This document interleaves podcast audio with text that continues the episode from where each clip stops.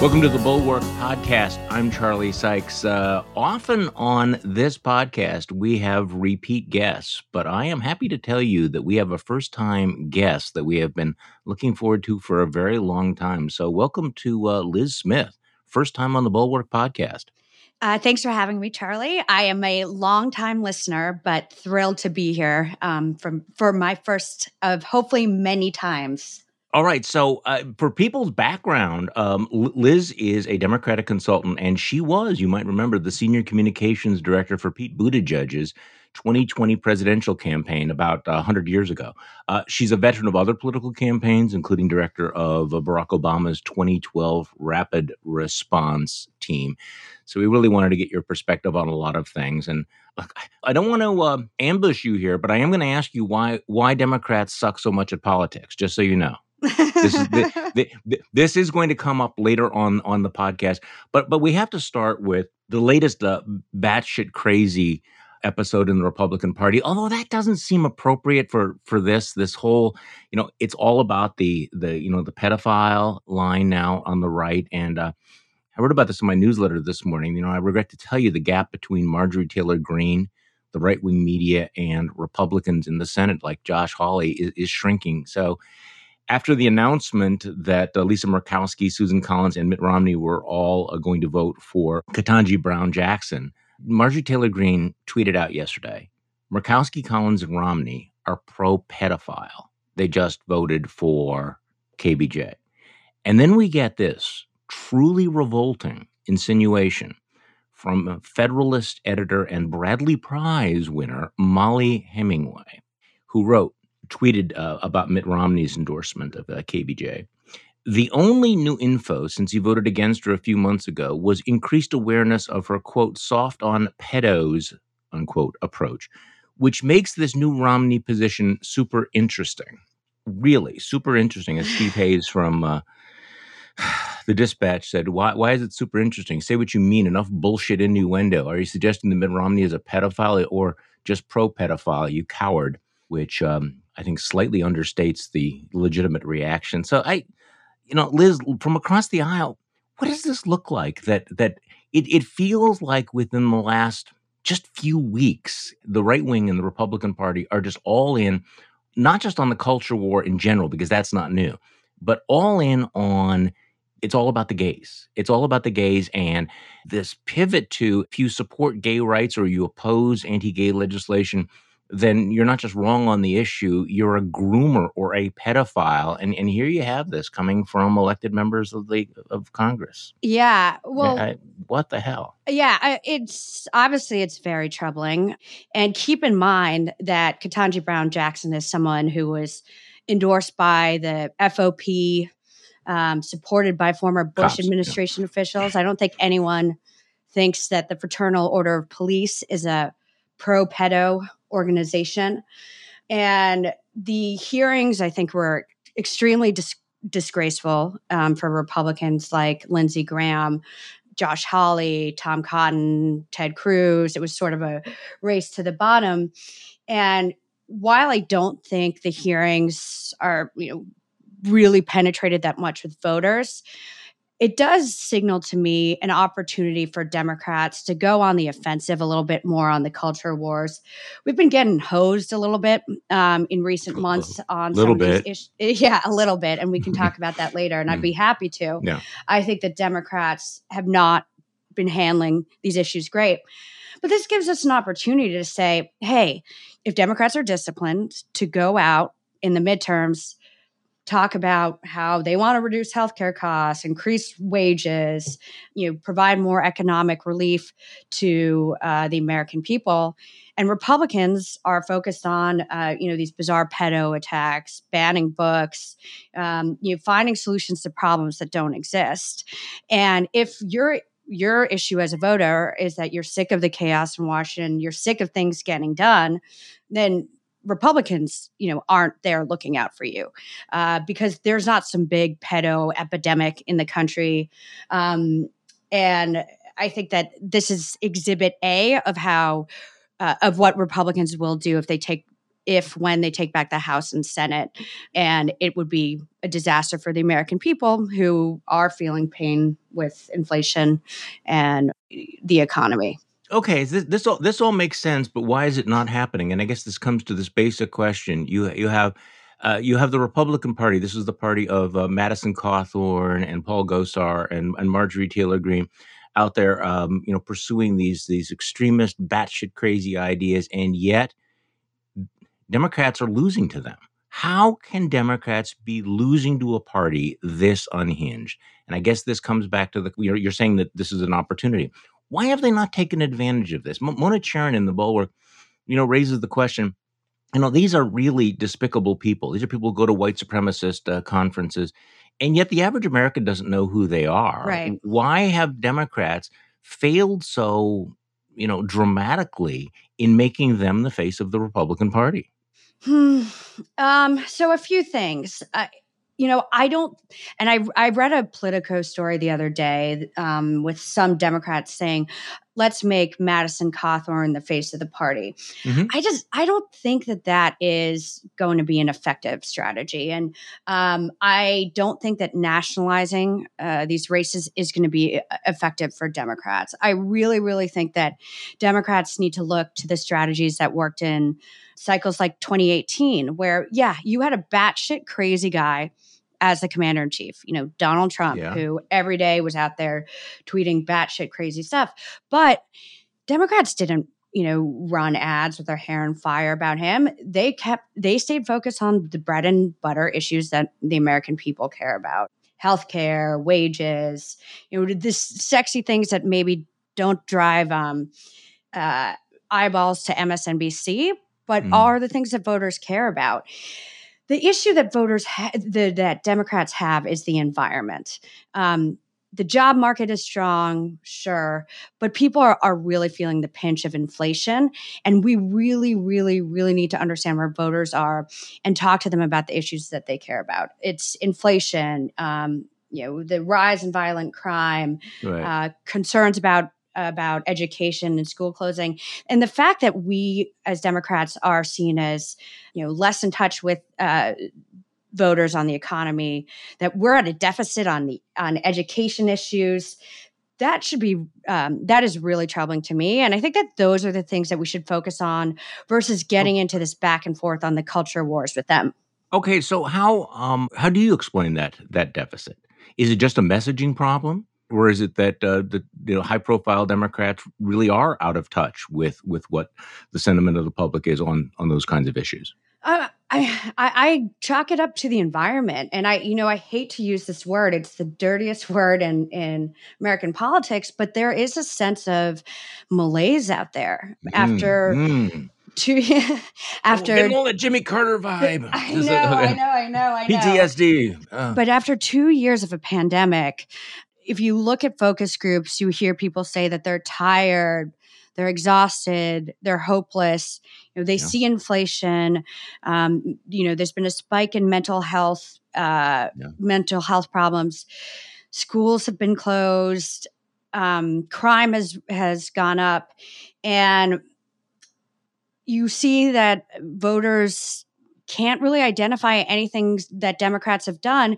And it's not because Democrats haven't done anything.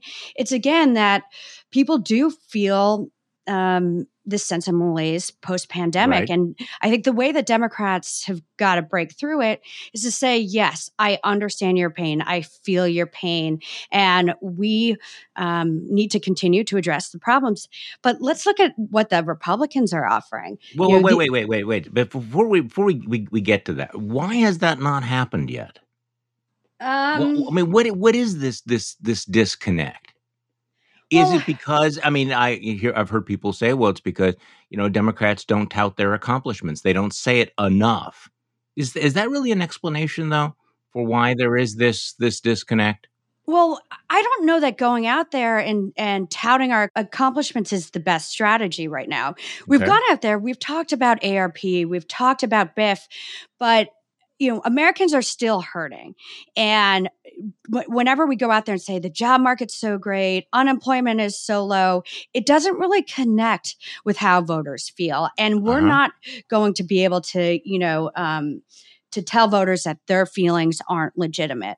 And Ooh, that's what, interesting. So, I mean, there there really is a, a a conflict between touting your accomplishments and then being in touch with "I feel your pain" that the voters are feeling or their, or their disillusionment. Yeah, and and we saw that in 2010. I was in Ohio in 2010. I was the communications director for um, the governor at the time, Ted Strickland, and on the national level, you had Barack Obama going out there and saying, look at how many jobs we've added post recession, we're on the rebound. But voters didn't really feel it. And what we had to do in Ohio was one, you know, run a more localized race that was divorced from sort of the um, national atmosphere and go on the offensive against our Republican opponent um, and say, you know, this is a guy who wants to give tax breaks to the rich, outsource jobs, um, you know, uh, doesn't support yeah. Obamacare, whatever it is. And and I really think that what Democrats need to do is is go on the offensive in that way against. Um, wait, wait, but that didn't work. It, that it, didn't work in 2010. Well, we we significantly overperformed um, Democrats in other races. Uh, it, Ted lost by right. 2.0 points versus, you know, the shellacking that Democrats took in states like Michigan, Pennsylvania, and um, Wisconsin. Yeah, and Wisconsin, right? Yeah. So similar ones, but and Ted's race was held up as you know one of the best um, losing campaigns at this cycle because we were able to go more on the offensive. It wasn't enough. This is not this is this is not reassuring. I know, this, I know, is, but this is this is oddly not reassuring because I will I will tell you that I remember t- t- 2010 very very well. Yeah. Um, because this year feels very much like that mood. That there's just kind of like this huge thing that I mean that that you know I don't wave, but I mean some sometimes the environment is as you point out the the environment is so overwhelming that no matter how good your campaign is or no matter what your talking points are, you're just not going to break through. Right. And, and, you have a feeling that it could be like 2010, it could be like 2018. Um, and there have been some indicators that, you know, don't bode well. The Virginia governor's race, um, the New Jersey governor's race, which was extremely close. And for us to minimize our losses, we really do need to draw that contrast. But I think where you and I maybe disagree here, Charlie, is I don't necessarily think it's got to be um, a top down thing that's being led by Chuck Schumer and Democrats in Washington. I think it's hmm. really incumbent on members of the House, you know, Senate candidates to really run their own races, to not tie themselves necessarily to the national democratic brand and go on the offense against republicans and say that every step of the way actually um, we do agree on this yeah. yeah, that that I do agree and, Yeah, and but that you know the, these are people who are trying to take credit for things that they voted against. You know, an ARP with BIF, and um, they're offering absolutely no solutions for what they would do over the next two years. Like, let's be real about what's going to happen if the Republicans take the House, if they take the Senate. It's going to be nonstop hearings about Hunter Biden. It's going to be the culture wars that we've seen in the states the war against transgender people war against crt and what is that going to do to help people economically nothing and i think that those are the sorts of contrasts that we need to drive you know, um, you know, since we're in historical analogies, you know, I, I, keep thinking of Harry Truman back in 1948. You know, after the Democrats shellacking in the in the midterm elections of 1946.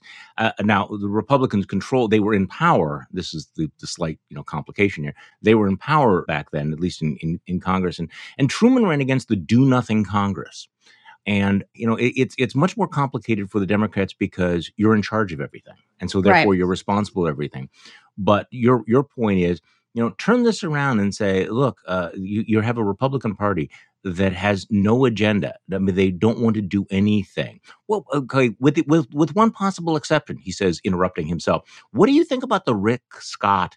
gambit where he's basically saying yes we absolutely ought to raise taxes on the 50% of americans that don't pay them is, is that is that a uh, is that a target rich environment? Do you think for Democrats? Yeah, it is. And and I don't know how much, you know, talking about the Rick Scott agenda is going to work in Wisconsin, Pennsylvania, Ohio, yeah. wherever it is.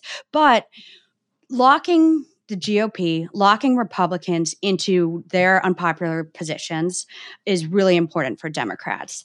And while the Democratic brand might be hurting, we see in poll after poll that Democratic priorities are largely popular, Republican priorities are not. And we've got to be very explicit about what the Republican Party supports and what they don't support. You know, they're a party that supports tax breaks for the rich. Uh, Democrats are a party that supports, you know, lowering healthcare costs, expanding Medicaid for home care, um, making sure mm-hmm. Medicare can negotiate prescription drug costs, et cetera, et cetera, et cetera. And the more that we can show that Republicans are actually par- the party that's out of touch, Democrats are the people who uh, feel your pain, understand the concerns of middle mm-hmm. class families, the better for us. And the Rick Scott plan provides sort of a blueprint for that. Okay, so I, w- I want to talk to you about uh, the various Senate primaries, uh, the role of crazy on uh, both sides of the aisle or, or extreme on both sides of the aisle, and also get your take on uh, Joe Biden. But let's do this after this. As you've probably noticed, the cost of everything continues to rise, and I mean everything, especially if there's an interest rate tied to it. Have you seen some of those numbers lately? Debt is about to get much more expensive very soon.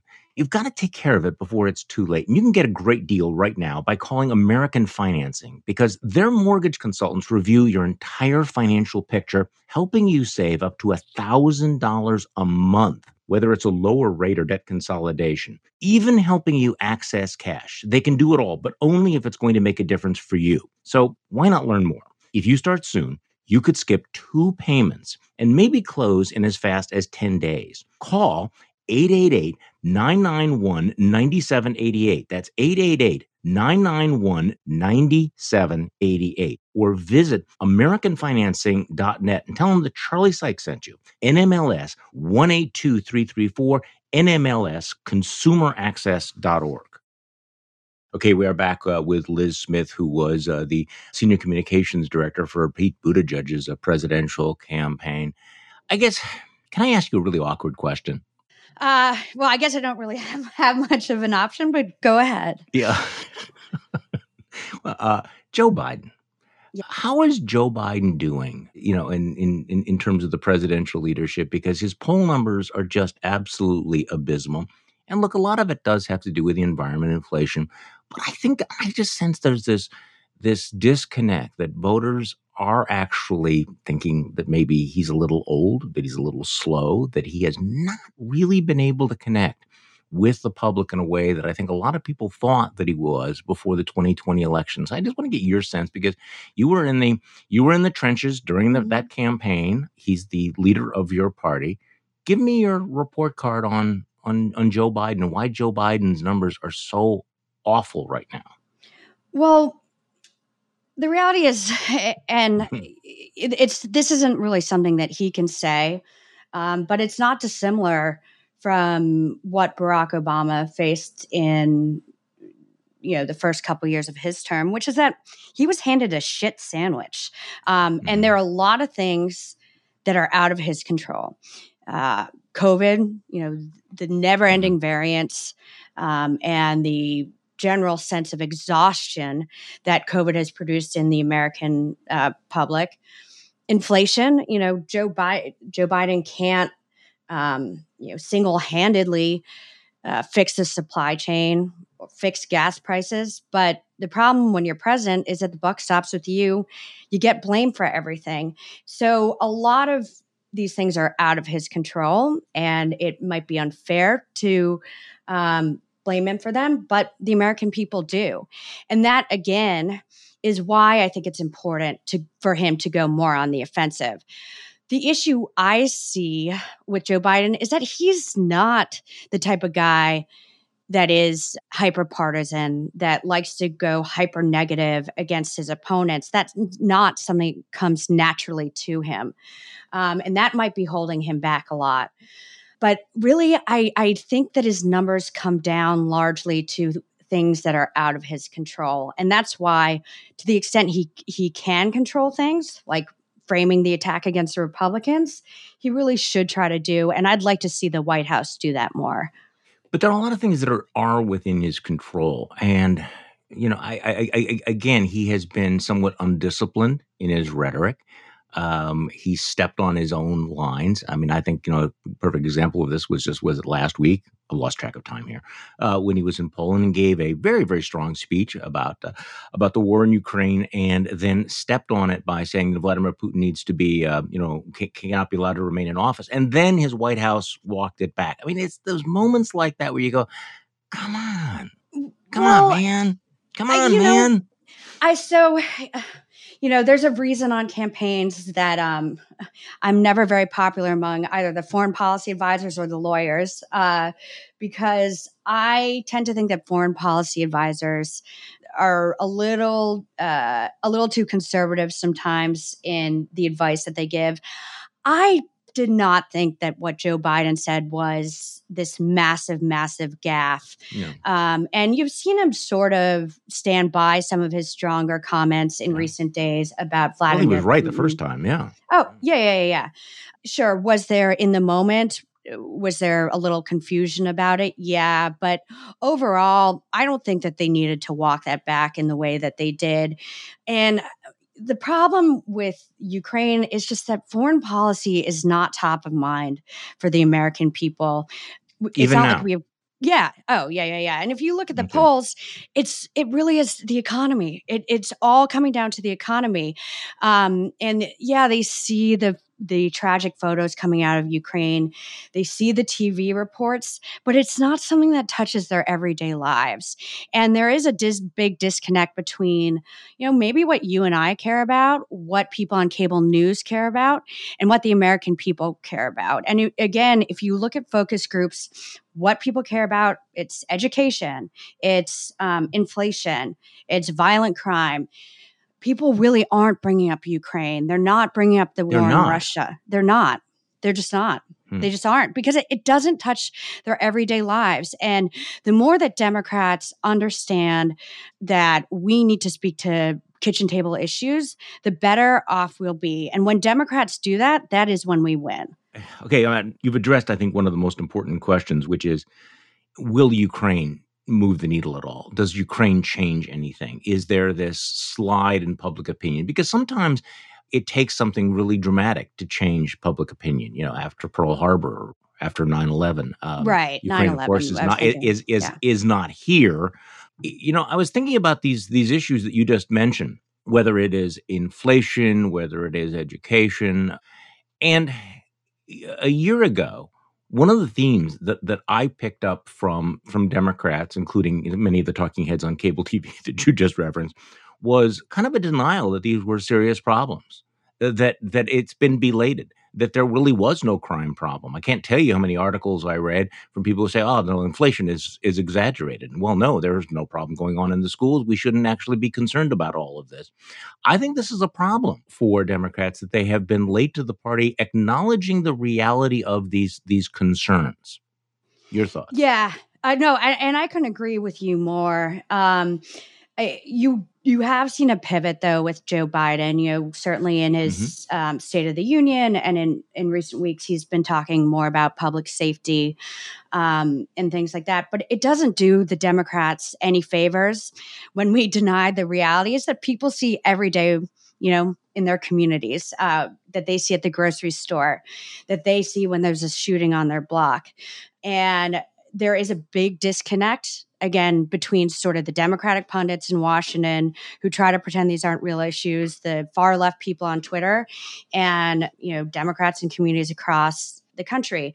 And the one frustrating thing for me sometimes about the Democratic Party is we don't take a beat to really listen to people and listen to their concerns. We saw this in the Virginia governor's race where we just dismissed suburban voters' concerns with education, with school right. closures, with mask mandates, even the, you know, sort of trumped up hysteria around CRT, we didn't take a second to actually listen to them um, before responding. Instead, we just, you know, sort of blew it off and said, you know, this is all a uh, a figment of Fox News's imagination, and that's not how we're going to win over these people. Or, or uh, attack them as saying that if you're raising these concerns, you must be because you're a bigot, which of right. course completely shuts down the discussion. Exactly, exactly. That you're a racist, you're a white supremacist, and you know where I'm from. Um, insulting the customer is not a great electoral strategy. And uh, Virginia governor's race was a great example of that. And I have seen some polling recently. The NRCC put out some polling recently that showed um, that voters uh, view the Democrats oftentimes as condescending and out of touch. And that's a big problem for us. And we can't become a party um, that is viewed as you know school marms as looking down on everyone and that calls everyone who disagrees with us you know homophobe a racist a transphobe a white supremacist or whatever. We need to start listening to people and understand that there are some legitimate anxieties legitimate concerns that undergird you know some of the issues around schools and some of these social issues that we need to address so you got me thinking about something. I, I, I want to get to you know so, some of the issues, including you know what happens to the midterms if Roe versus Wade is is overturned. But to your point about not insulting the customers, um, one of the things that you all did during the Buttigieg campaign, or, and and and afterwards, was that that Pete was willing to go on Fox News. Yeah. And uh, there was a lot of people's eyebrows went up like, really? Do you actually think that you're going to be able to reach these people? Uh, so you know, talk to me a little bit about that thinking because there's a school of thought that is you have to, it, you know, the Fox News audience is is lost. Uh, there's no point talking with them. You cannot reason with them. It is tribal. It is a waste of time. Obviously, you disagree with that. So, what was your thinking and and, and Pete Buttigieg's thinking about saying, I'm going to go right into the belly of the beast and I'm going to talk to them? What were you hoping to accomplish? And do you think you did accomplish anything? Well, to answer your last question, yes, yeah. I know that we accomplished um, something. But there are two parts of, to why Democrats should go on Fox News. One, it's got a massive audience. And sure, there are the dead enders, the people we won't win over um, who who tune in there. But you do have a lot of independents, and you do have a lot of Democrats still who watch Fox News. And the Democrats who tend to watch Fox News, a lot of them are you know based in more conservative communities. A lot of them are Black Democrats. A lot of them are you know Latino Democrats. And you know when they have their water cooler discussions at their workplaces, you know they're going to be watching the same things that their uh, coworkers watch and that's going to be fox news you know not msnbc so i i do think that there still is a persuadable um, audience on there. You see a lot of Democrats still who go hmm. on there. You see, you know, Mark Warner's on there a lot. You know, Mark Kelly um, uh, goes on there a fair amount. Democrats who are, you know, seen as more centrist or who need to win over not just diehard Democrats, but independents and some Republicans. But the second element there is what it signals. Um, voters still do like bipartisanship. Voters still like hmm. politicians who reach across the aisle in good faith. Um, they aren't you know enamored with this nonstop partisan warfare except for the people on the hard left and hard right. And what it signals uh, when a Democrat goes on Fox News is that there's someone who is willing to work across the aisle. There's some someone who respects, you know, Fox News viewers. Maybe someone who's going to bring down the temperature a little bit. And that's what has been a successful recipe for people like Mark Kelly, who is going to have a tough race coming up in November. And so there's both the yeah winning over the audience but what it signals to voters that you're willing to go on there. Because fundamentally if you say i'm not going on fox news it's disrespectful to all the people who hmm. watch it and, and, it says to them i'm too good to go on here. I'm not even going to try to win over your vote. And which reinforces people, that stereotype exactly. right? I mean it reinforces the stereotype well while going on actually explodes the stereotype because you know my, my experience has been you know you talk to uh, many of the fox news listeners and they have this image of of democrats as you know you hate america. You hate god. You hate all things that are good. And then when you go on and you're reasonable it's like, whoa, okay, well, you know, that's kind of a that's kind of a mythbuster. Right. It, and it it's has a certain for, power, you know. Yeah, and it's harder for them to caricature Democrats if you go on there. And how can we expect them to believe anything but the caricature of us if we don't go and speak to them directly. Um, and that's why I'm a big believer in sort of piercing these partisan bubbles um, and making sure that we talk hmm. to as many different audiences as as possible. Now, I'm not saying that Democrats should go on Tucker. I'm not saying that they should go on Laura Ingraham's show, but you know, America's Newsroom, Fox and Friends, um, hmm a variety of the, their less opinionated shows. I know that yeah, sometimes Fox and Friends can be crazy town, but that there's value in going on there, going on with Bret Baier, going on Fox News Sunday, and trying to reach those audiences and break through the caricature that that some of the audience has of Democrats is a smart idea. Okay, so I, I want to get to this question of what happens with Roe sometime this summer, but let's do this on the other side. How do you choose which internet service provider to use? The sad thing is that most of us have very little choice because ISPs operate like monopolies in the regions they serve. They use this monopoly power to take advantage of customers like you. Data caps, streaming throttles, the list goes on. But worst of all, many ISPs log your internet activity and then sell that data to other big tech companies or advertisers. To prevent ISPs from seeing my internet activity, I protect all of my devices with ExpressVPN. So, what is ExpressVPN? It's a simple app for your computer or smartphone that encrypts all of your network data and tunnels it through a secure VPN server so that your ISP cannot see any of your activity. Just think about how much of your life is on the internet. Sadly, the list of people you've messaged, sites you've visited, videos you've watched get tracked by the tech giants who can sell your information for profit. That's the reason that I recommend ExpressVPN as the best way to hide your online activity from your ISP. You just download the app, tap one button on your device, and you are protected. Now, look, I've been doing a lot of searches on Russian information, Russian websites, and frankly, I don't know who's tracking or who is watching this. So I am really grateful that I have ExpressVPN.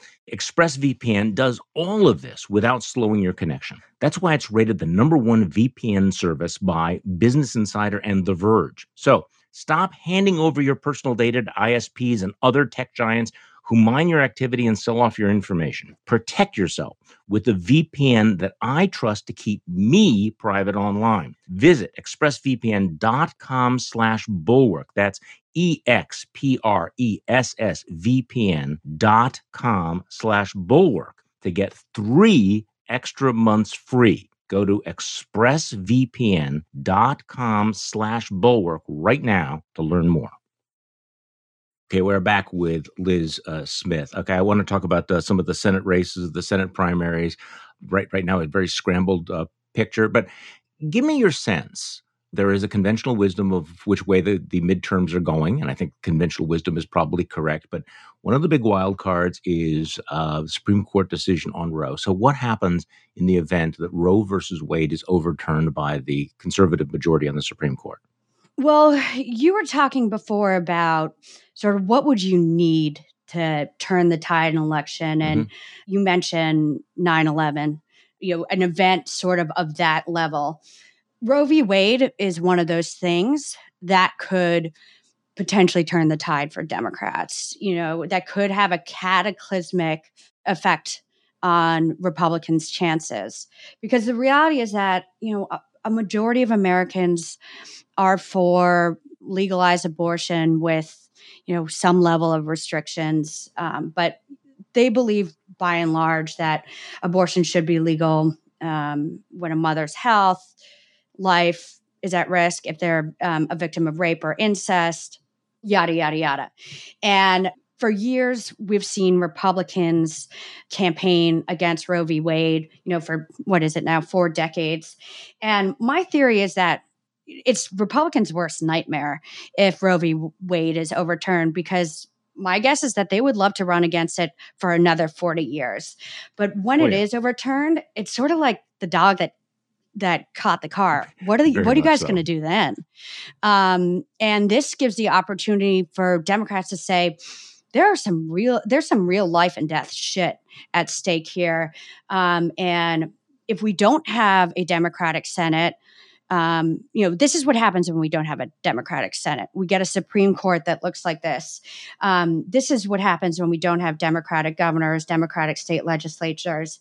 Is you get these state laws that are so extreme that it makes it, you know, nigh on impossible for women facing tough situations to get abortions. And it allows us really to go on the offensive and frame the Republicans as the people who are, you know, completely out of touch and um, obsessed with culture wars, obsessed with dictating your day to day lives, including very, very personal health choices. And I, it is my hope that uh, Roe v. Wade isn't overturned. I guess we'll have to see what what happens. But if it is, it is something that I think will be a big motivating fact for Democrats and something that will bring back the disaffected Biden voters. You know, the some of the people that we saw, you know, defect to Youngkin, for instance, in the Virginia governor's race. Bring some of those folks back into the fold because I think that's going to be a bridge too far for a lot of voters. So, speaking of the United States Senate and the, the Supreme Court, uh, Lindsey Graham said yesterday that if Republicans controlled the Senate, uh, you know, uh, KBJ would not even have been in front of the committee, that they wouldn't have even had a hearing for her. I think there was uh, some wish casting before the hearings began that maybe Republicans would go easy on her. They know that they wouldn't be able to block her. Uh, she's an historic appointment. Republicans uh, talk a good game about trying to make inroads into the African American vote. And yet, we know how that all turned out. Were you at all surprised by the degree to which Republicans basically decided, apparently, that they didn't give a shit? They didn't care. They were going to go after her. They were going to hammer her. They were going to smear her in any way possible. And I guess I was struck by the fact that that anxiety that existed at one time hey you don't want to appear to be you know going over the line or beating up on a you know uh, you know an african american or beating up on a woman they just don't care anymore i mean they, and they, they are completely confident that they will pay no political price for this, that this is a winner for them? So I, I don't think any of us should have been surprised. No. Some of those clips are frankly horrifying to watch of whether it was Ted Cruz or Josh Hawley, Tom Cotton, Lindsey Graham berating her. You know, Lindsey Graham especially, um, you know, got really hot with her. And, you know, these are some of the most self-serving people in the US Senate. And they're all vying to sort of position themselves as Trump 2.0. So I think they're concerned more about their standing. You know, I think Josh Hawley, Tom Cotton, Ted Cruz are sort of engaged in a race to the bottom to position themselves as, you know, Trump 2.0 in the, you know, in case Trump doesn't run in, in 2024. But I don't think they necessarily cared about how it looked for the broader GOP no, ba- they don't. brand. And the reality is that these hearings were largely um, overshadowed by the, um, by the events in in Ukraine. But if you look at Jackson, you know she came in with more support since any Supreme Court justice since John Roberts, and it was a good big win for Democrats because we can now turn to the base and say, look, I know things aren't perfect. I know we haven't fixed everything. I know you're feeling the pain of inflation and everything, but we did deliver this big win for you. And we did, hmm. you know, deliver progressive justice to the Supreme Court. Um, and it and it gives us a split screen just to to if to use the comments of the Hawley, the Cotton, the Cruz, say these guys aren't interested in in you know helping you out day to day and lowering your costs. What they're interested in is you know talking about racist babies and pedophiles and um, and these conspiracy theories when we're focused on you know delivering you guys relief. And i think it was helpful to democrats uh, in that regard well, that's interesting because the attacks on Brett Kavanaugh served to mobilize Republican voters, I think, in 2018. You're yep. suggesting that the attacks on KBJ could mobilize Democratic voters. They could. They could. I, yeah. I, yeah, I don't know. and I and one other thing I would say about Kavanaugh sure. is the way that Democrats handled it did turn off sure. a lot of independents too. I mean, it was a disaster of a hearing, and uh, I saw Murkowski's statement yesterday saying that these hearings have become completely divorced from reality, have become complete circuses, and I couldn't agree more. And I just don't know how we sort of unring that bell and make it so that right. these aren't just these apocalyptic uh, events anymore. No, um, I think this has now become our political reality. All right, so on the Senate, the Senate is very much in play. It strikes me is that both political parties um, are, you know, might uh, lose un- unlosable seats. So tell me that the Senate, uh, the Senate primaries, the Senate races that you're most interested in, that you're paying the most attention to. um, it, well, you know, big Senate races. We've got Wisconsin, Pennsylvania, mm-hmm. Georgia. Um, I oh yeah, Ohio, and you know I'm close to Tim Ryan. I've been watching that race closely, and rather than listing them off, I'll just sort of uh, yeah talk about some of them that I find interesting. You know, Ohio it used to be a swing state. Uh, it is trended redder and redder over the years. But it's interesting to me in that Tim Ryan is someone who is really stiff arming the culture wars and just leaning very very hard into economic issues and you know he came out with an ad last week that was just all about China and um, you know China's global competitor and the need for us to be able to compete on a global stage with China.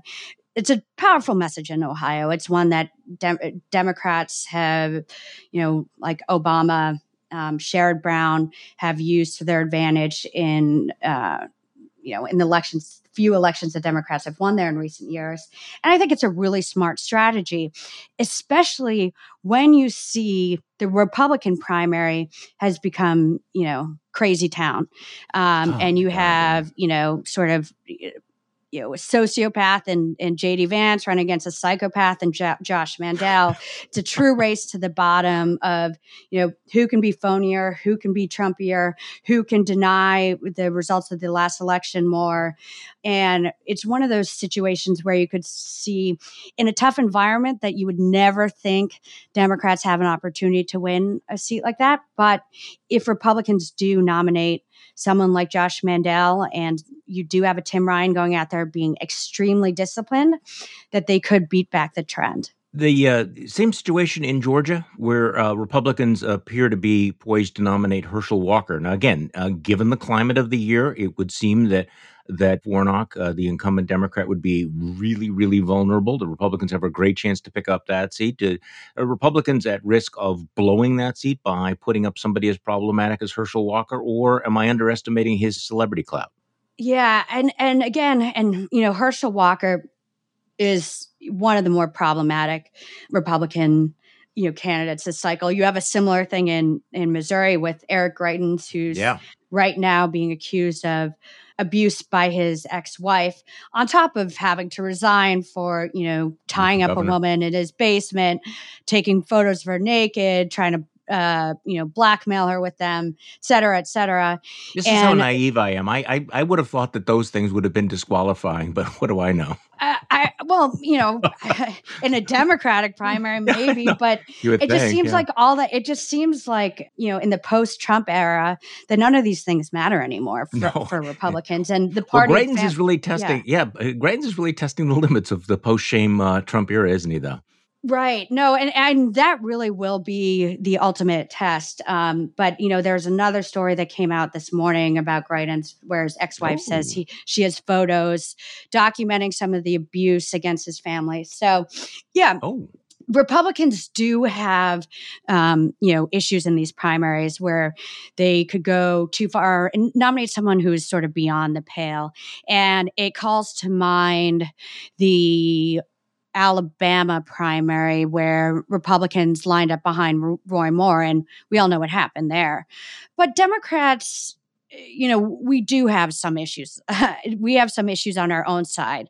Um, and, you know, uh, you're pretty familiar with Wisconsin, and that yeah. is a primary that should create some agita um, for Democrats.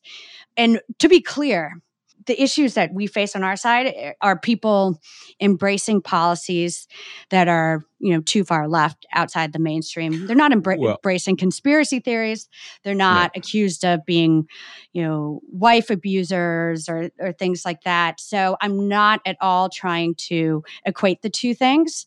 Um, but if democrats embrace these policies and and lose you know that that's a big problem for us. And and wisconsin oh, I, I, it is exhibit yeah. a well, okay. Well, I agree with you completely on that. I'm on, I'm on I am on record as saying, look, uh, Ron Johnson is incredibly vulnerable. He's deeply underwater, but he can be reelected. He can win yeah. if the Democrats nominate somebody who uh, can credibly be accused of, you know, wanting to abolish ICE and, and defunding police, and you know, again, yada yada yada. But uh, Mandela Barnes is the leading candidate, the uh, sitting incumbent uh, lieutenant governor.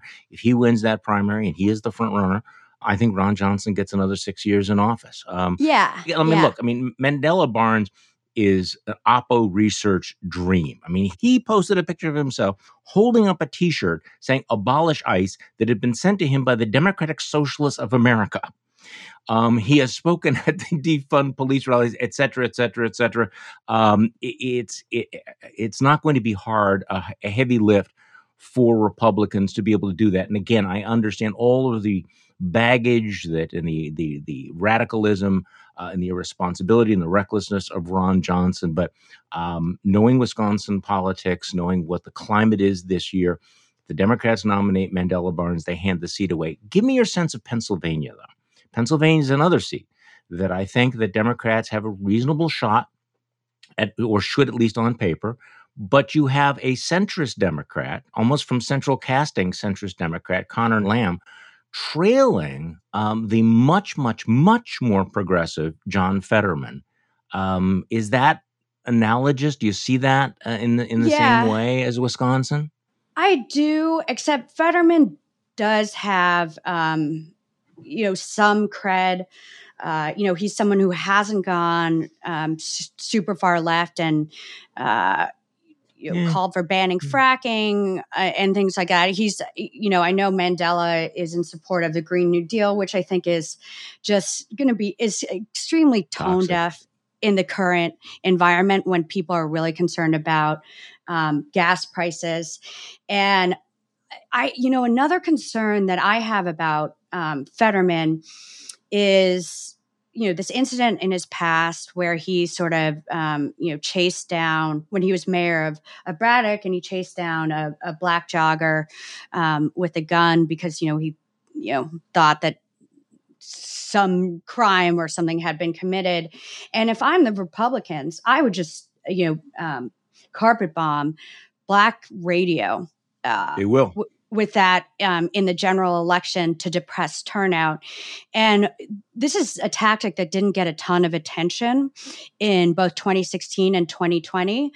But that is what Trump did in, um, you know, on black radio in Milwaukee, and and I, I, know I've talked to a lot of folks in Michigan, in Detroit, where he went super hard against Hillary Clinton for her super predator comments. Yeah, super hard against Joe Biden um, on his you know support for the crime bill, and I would be afraid that Republicans could run with that playbook again. And have a, a, candidate like McCormick who can try to run a, a you know young Youngkin kind of race. So, I you know personally, exactly right. Yeah. yeah uh, so so I think that there are two issues there, which is one, you know, on certain issues like Medicare for all. Uh, John Fetterman has embraced issues that are outside the mainstream. You know, when even when Democratic voters have Medicare for all explained to them, um, a majority of them don't support it. That is just not a winner in a general election.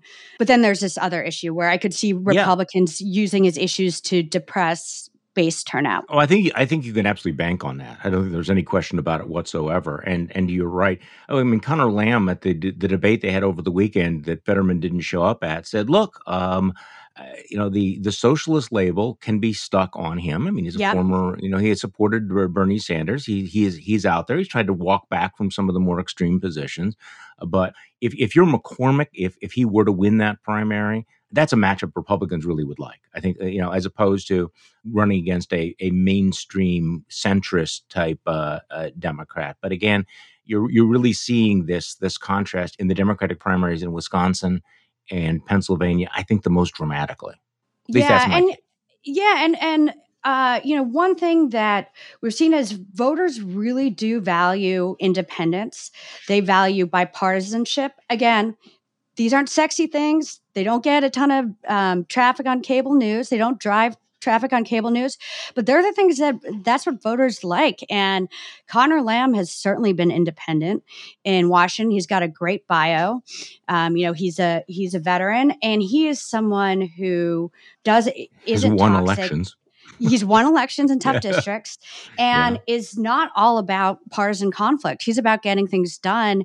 And I think that the more Democrats we have that are um, focused on results, solutions, working across the aisle to get that done, I think those are the types of Democrats that will win in 2022. Lis Smith, thank you so much. Um, our mutual friend Tim Miller has been saying for months you have to get Lis on the, the podcast. She will be great. Actually, you exceeded all expectations. Thank you so much. Great. And thanks. You know, I always, I considered Tim my brother from another mother. So thank you to Tim and Charlie. Thank you. Thank you. Thank you so much for having me on. I really enjoyed our conversation. Well, thank you. It was great. and We will definitely have you back on. The Bulwark podcast is produced by Katie Cooper with audio production by Jonathan Siri. I'm Charlie Sykes. Thank you for listening to today's Bulwark podcast, and we'll be back tomorrow. We'll do this all over again.